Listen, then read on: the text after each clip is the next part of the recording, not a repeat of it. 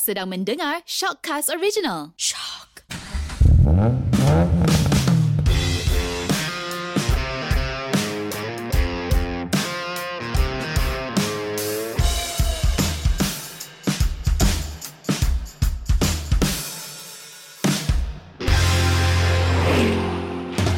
Hello, anda sedang mendengar Sub Gearbox di mana kita borak dan gosip semua perkara otomotif. Saya Eri Wan daripada Driver.my. Dan saya Chris Eng dari Behind the Wheel.my. Hai, Chris apa khabar? Khabar baik, oh. everyone. Alright, so sekarang episod ketiga ni. Hmm. Ha, sebelum saya nak kata episod ketiga, jangan lupa dengar episod pertama, episod kedua kita. Episod pertama tu tips bulan Ramadan. Bulan Ramadan ni bulan yang menguji kesabaran. Episod kedua, korang nak beli kereta facelift ke model facelift ke sama ada model kereta baru. Kat situ kami berdebat dengan Chris saya nak kereta baru. Saya nak pula nak kereta facelift. Alright Sebab... so okay nak tahu debate kita kat sana hmm. korang dengar lah so jadi episod kali ni ha, yang ni macam satu tips yang semua orang nak dengar sebenarnya. Macam mana nak jimat minyak Yes, sebab minyak harga minyak tak akan turun. Ha, pernah turun? Pernah ha. turun tapi dia semakin lama semakin naik lah. Ya. Okay. Dia, dia turun tu time uh, semua masyarakat Malaysia ataupun rakyat Malaysia tak boleh keluar. Yang tu best. tapi ya. Yalah, sampai tapi tak boleh keluar tapi tak, tak boleh ambil advantage kan. Ha, ha. ha. So bila dah rakyat bila keluar jadi minyak dah mahal. Hmm. So benda tu sebenarnya bukan salah government sebenarnya. Bukan, bukan, okay. bukan. Minyak tu dikawal oleh pengeluar-pengeluar yang besar yeah. kan. Ha, jadi bukan government kita yang salah nak naik hmm. minyak ke nak turun minyak ke bukan. bukan. Itu adalah harga minyak yeah. yang semasa. Yes. Hmm. Government kita hanya boleh subsidi. Betul. So secara teknikalnya Chris, kereta ni uh, macam mana nak jimat minyak. Ni secara teknikal eh, apa yang kita perlu buat tentang kerendaan dulu. So first, kerendaan dia, kereta dia. Normally kereta yang berat ni boleh menyebabkan minyak tak jimat sebenarnya. So untuk jimat minyak, pastikan kereta boot, kena ringan. Betul, kereta kena hmm. ringan. Boot belakang tu kena kosongkan ha, sebab kan semua orang pun ada mesti ada satu benda dalam boot kereta. Betul. Yang benda itu maybe spare tire, maybe peralatan untuk tukar tire kalau ha. emergency kan. Yang tu tak kira, itu, itu memang dah kegunaan ha. yang sangat penting. Penting tapi yang itu dah menambahkan keberatan ke atas uh, ha, kenderaan. kenderaan. So kenapalah kau ambil file-file dari office, you letak dalam kereta kau jadi store kan? Dah di store room. Mm-hmm. Ha ada orang pun yang pindah macam-macam nak pindah rumah kan. Betul. Buat macam boot belakang tu. Ha. Macam-macam ada. Baju, Baju ada. Kasut, kasut ada. Bekas air ada. Hmm. Air mineral ada. Yang macam orang, ah, nak, nak beli satu carton lah air mineral ni senang letak dalam boot belakang tu. Itu adalah satu punca berat kereta dan boleh makan minyak banyak. Betul hmm, tak? Betul, betul, betul. So, kenapa kereta yang berat makan lebih minyak? Kenapa tu, Chris? Sebab kan ada lebih beban dalam kereta ah, betul, tu. Betul, kan? betul, ah, so, kalau untuk... Untuk mengurangkan beban tu. Untuk mencapai satu speed yang, Aha. yang nak kan. So, you kena tekan lebih minyak. So, kalau you tekan lebih minyak kan, makan lebih minyak kan? Betul. Ah, lepas tu, logik. Lepas tu, jangan pula ada tools yang macam-macam kat dalam boot belakang tu kan yang boot belakang tu tools dengan spana lah apa benda lah yang tu boleh letak dekat rumah lah sebenarnya Aa. Ah. kan tapi yang basic tu kenalah ada betul tak? Betul betul. Ha, berat ni sangat penting. Hmm. lepas tu yang ni mungkin anda tak perasan. Kan banyakkan kereta yang sport-sport car ni kan Chris? Civic uh, yang ni saya nak sebagai contoh Civic FKR yang versi yang racing tu yang warna kuning tu yang ha. dia jual dekat uh, Eropah jual dekat US yang total habis tu yang memang dia sold out tu kan? Kereta tu Chris tahu tak? Aircon tak ada radio tak ada. Sebab nak ringan ha. So kenapalah kita pula yang pengguna biasa ni sedangkan kereta yang sepatut ringan korang pergi tambah lagi benda-benda yang berat. Korang perasan tak benda yang berat ni boleh menyebabkan minyak tak jimat dan satu lagi kereta jadi berat, jadi slow slow ha. Lagipun mm-hmm. handling pun tak tentu Ha kan? Ha, handling pun terjejas. Ha, betul handling ha. pun terjejas. Tapi sebagai contoh Porsche betul tak? Ha, ha. betul. Chris tahu kereta ni, kereta Porsche ni macam mana? Porsche 718 Cayman. Ha, ha. GT4. Okey. Ada banyak yang Porsche buat untuk menjadikan kereta tu ringan. Betul. Dan juga satu-satunya dia guna tali untuk buka pintu. Ha, kau bayangkan guna ha. tali kereta yang uh, spek lagi mahal guna tali je hmm. macam buka pintu tu kan ya tu. Ha. ha tapi bukan Porsche saja kan Lotus pun sama Lotus Elise Mm-mm. Lotus Elise yang generasi pertama aircon tak ada radio tak ada betul karpet pun tak ada Ha, sebab nak ringan. Sebab ha. nak ringan. Ha. So itu sebagai contoh eh. That's why kami sebagai teknikal ni nak jimat minyak pastikan kereta anda tu tiada beban yang mengarut kan yes. bag golf ke yeah. bag gym ke hmm. ha, memanglah kena nak pergi macam tu pastikan ada bag gym bag golf lepas main semua tu ambil ha, letak keluar buat keluar, keluar. Ha. Ha. Hmm. lagipun benda yang bukan saja naikkan berat ke atas kereta kan betul ada setengah barang pun aerodinamik juga yang terjejas betul macam rak bumbung atas kereta tu Ha betul. Aero ha, aerodinamik. Ha, yang ni faktor yang kedua. Hmm. Aerodinamik. Tadi faktor benda yang berat, yang ni pula faktor aerodinamik. Ha janganlah pula kau letak apa kotak ke atas bumbung tu kan. Ah. Macam nak balik kampung ha, yes. Padahal Bu- Pergi balik office saja. Ha, boleh pakai sebenarnya ha. Memang tu memang boleh pakai Tapi time nak balik kampung Tapi kalau untuk pemanduan hari-hari tu Bukalah ha. letak dalam rumah. Ya. Betul tak? Tu sebab dia menyebabkan rintangan angin yang Mm-mm. terlalu besar. Betul. So bila ada rintangan angin yang besar, kereta tu akan menggunakan lebih kuasa. Ah, ha, betul. Untuk mengatasi rintangan tu. So fuel consumption dah increase. Ha, sebagai contoh lah kan kalau korang tak nampak lagi, kalau anda tak nampak hmm. lagi senang cerita, anda ni berlari dengan payung terbuka. Hmm. Berat tak? Ya. Hmm. hmm. Dengan kan, kan ada satu benda yang yang yang tarik, tarik ha. balik kan. Ha. Ha, so lebih kurang macam tu lah rintangan angin ni. So kami dah bagi contoh yang paling basic korang dah tahu. Okay. Ha. Tak pernah lari dengan payung Chris. Okay ni satu contoh lagi. tak pernah lari alam. Okay buka tingkap. Ha. Buat macam high five. Tangan high five. Tangan. Hmm. tangan high five. So rasa ada orang tolak tak angin tu? Ha, tangan tu. Ha. Tangan. Kalau tolak yang tu lah rintangan, rintangan angin. So bila ada banyak rintangan angin, lagi banyaklah minyak yang digunakan ya. dan lagi lembablah kereta anda. Hmm. Hmm. So kalau anda buat tangan macam Superman, yes. Ah, dah tak ada rintangan. Tak ada rintangan. Semua smooth, smooth. licin. Betul. Ha. So itulah kami boleh katakan aerodinamik yang punca yang kedua mm-hmm. dan benda ni mungkin tak nampak Chris kan. Mungkin dalam satu tank tu 0.01 Ha, contoh paling contoh mungkin kalau kalau sehari tu 10 sen. Contoh yeah. lah kan. Yang rintangan ni kalau dah 5 hari dah 50 sen. Mm-hmm.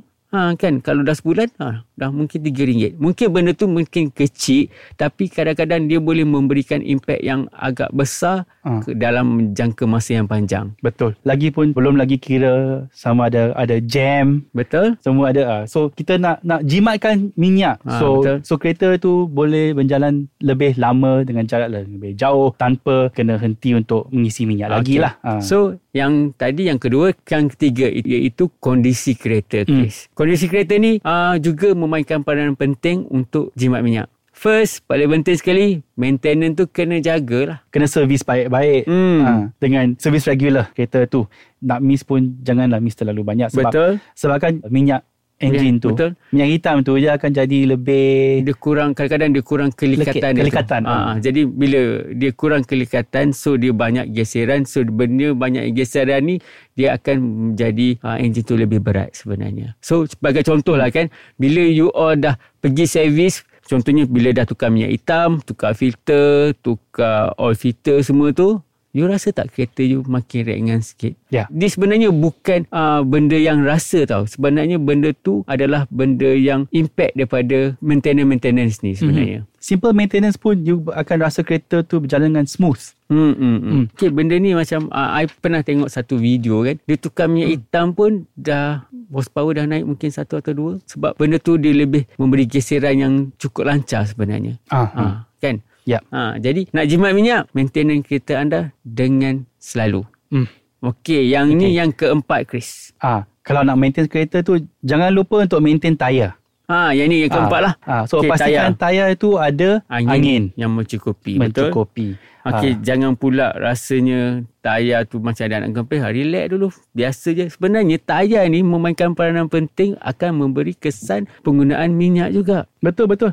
Sebab kalau tayar yang yang tekanannya rendah. Betul. Uh, dia ada macam kita tayar pancit lah. Ha, ha. Kan, kan. So ada banyak rubber yang atas jalan. Mm-mm. Dia require lebih kuasa untuk mm. jalan. Betul. Mm. So, Sebab ada ada banyak grip. Dalam uh, tayar tu Betul. sekarang kan. Ha. Pastikan uh, sebagai contoh lah senang cerita kalau korang tak nampak lagi contoh dia time tayar bocor macam mana kita orang nak bergerak memang kau orang boleh pandu kita tu yang tak perasan tu memang boleh pandu sampai berapi-api pun ada Hmm. betul yang ni tak tipu memang betul saya pernah perasan ada satu kereta ni mungkin dia tak perasan kot mungkin dia naik kereta mahal time tu kereta dia sampai dah makan rim Alamak. dah macam dah keluar api-api dah Ha. tapi dia relax dia jalan sebab kereta dia tu kereta mahal Dia tak tahu ke? Mungkin dia rasa macam tak ada rasa yang awkward time tu? Apa yang tak ada awkward ni? Handling pun dah hancur.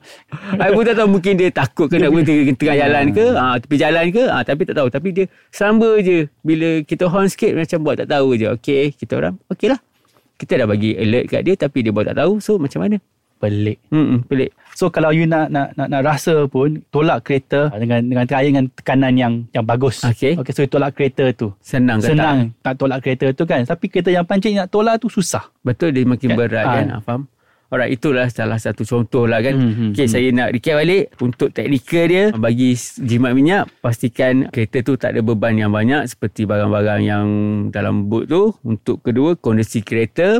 Ketiga, yang aerodinamik. Aerodinamik. Dan yang keempat, tayar. Tayar. Ha, tapi ini adalah lebih kepada teknikal. Mhm. Tapi tentang manusia pula.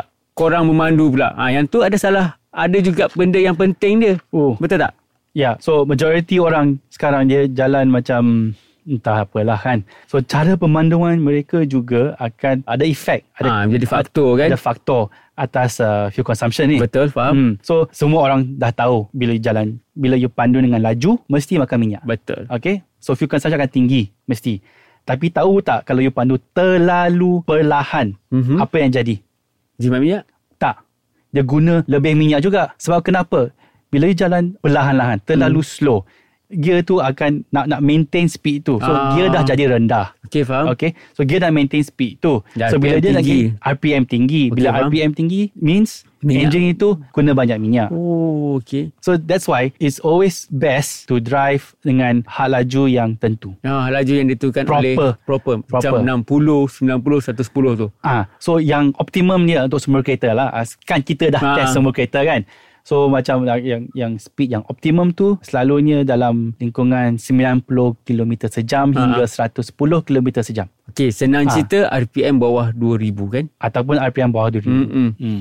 Right. Satu lagi Chris, ah yang ni macam tips yang mungkin yang paling berbaloi lah. Kaki tu jangan berat sangat. Oh, yes. Bila you kaki you berat, Ah, ah you memang suka tekan pedal minyak lah. ya. Throttle lah. Hmm. Ha, yang ni walaupun apa-apa kereta pun kalau jenis kaki berat ni, kereta EV pun mungkin boleh pergi 10 kilo.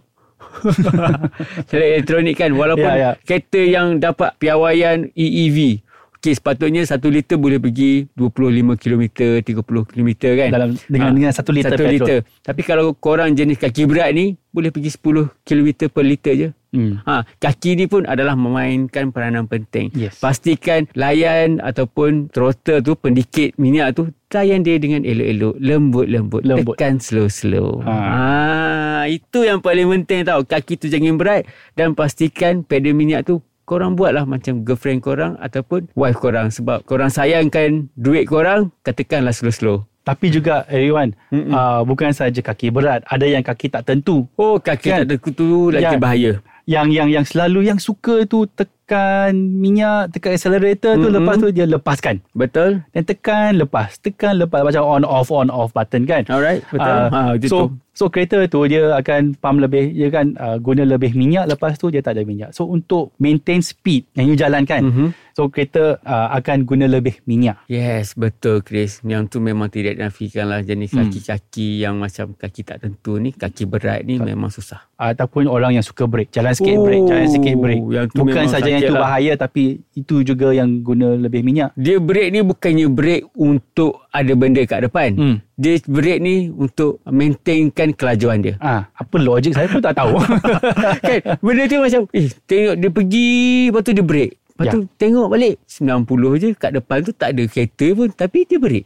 Hmm. Ha, sebab mungkin kenderaan tu nak maintain kelajuan yang ditetapkan. Tak perlulah nak break lepas minyak. Tak pun lepas tak, sikit lepas sikit kereta akan akan perlahan sendiri Ah betul.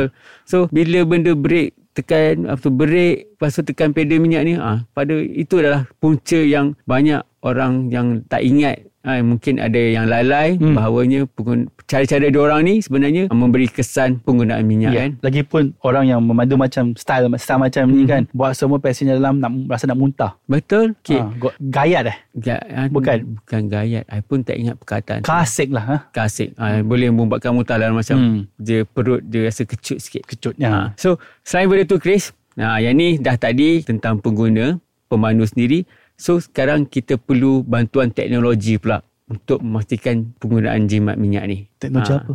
Wave, Wow. Google Map. Google Map, Waze. Ha. Hmm. Sebab benda ni kalau nak drive kan, rancangkan perjalanan korang dulu. Ya. Betul? Bila dah guna wave, korang dah tahu ha, jalan jauh ke, jalan dekat ke, waktu lama ke, waktu yang singkat. Mhm. Tapi kami prefer tengok wave jalan yang shortcut, jalan pintas. Tapi bila jalan pintas tu, perjalanan dia pendek lah. Ah. So jimat minyak. Betul. Ataupun sometimes jalan yang pendek tu jam sangat, Mhm. Waze juga akan tunjuk kita jalan lain, Tercepat, alternatif. Tapi mungkin jalan tu jauh. Tapi yang pentingnya bila jalan tu smooth, kita tak guna banyak minyak. Betul. Dalam jam kita juga akan guna banyak minyak. Ah kan? betul. Hmm. That's why uh, kami prefer rancangkan perjalanan anda. Yeah. Ah so yang paling penting guna Wave ataupun guna Google Map, cari jalan pintas, jangan pula cari jalan yang pantas. Yes. Bila guna Google Map dengan Wave ni jangan guna jalan pantas sebab jalan pantas ni dia akan bagi you all jalan jauh highway dan untuk sampai ke destinasi. Memang pantas tapi hmm. jim uh, tahap penggunaan minyak tu sangat banyak. Yes. So, uh, ini kena plan perjalanan dululah. Ya betul. Hmm. Jadi kita dah kupaskan semua. Hmm. Yang ni mungkin ada yang tak perasan, ada yang perasan sebenarnya untuk tahap penggunaan minyak ni kan. Tentang teknikal tu mungkin korang tak perasan pun bahawa bag gym korang ataupun bag golf yang ada dalam boot tu boleh menyebabkan minyak banyak guna. Kan Hmm. Chris? Ya, Ah, betul. So kali, kali ni kami kupas tentang teknikal dia dan cara pemanduan. Mhm. So kami harap teknik-teknik ataupun tips-tips ini akan bermanfaat kepada korang semua. Mhm. Kalau anda ada lebih tips untuk jimat minyak, Mm-hmm. kamu boleh komen dalam Facebook Shopcast. Ah. So carilah Soap Gearbox. Soap Gearbox kan ada ada satu post. Ah, komen dalam post komen itu. dalam Hmm. tu korang boleh kongsi sama ada tips-tips yang kami terlepas pandang ke ataupun korang sendiri nak tahu apa yang kami nak kupas ataupun korang nak tanya tentang itu orang hmm. just tanya kat situ just komen kat situ insyaallah kami berdua saya dengan Chris akan bantu anda menjadikan anda seorang pemandu yang cukup baik Ah, itulah idaman. Ah. Itulah harapan kita. yes pastikan satu liter tu mungkin boleh pergi 30 kilometer Uf, itu bagus tu. Ha, macam mana? Ha, kita cuba.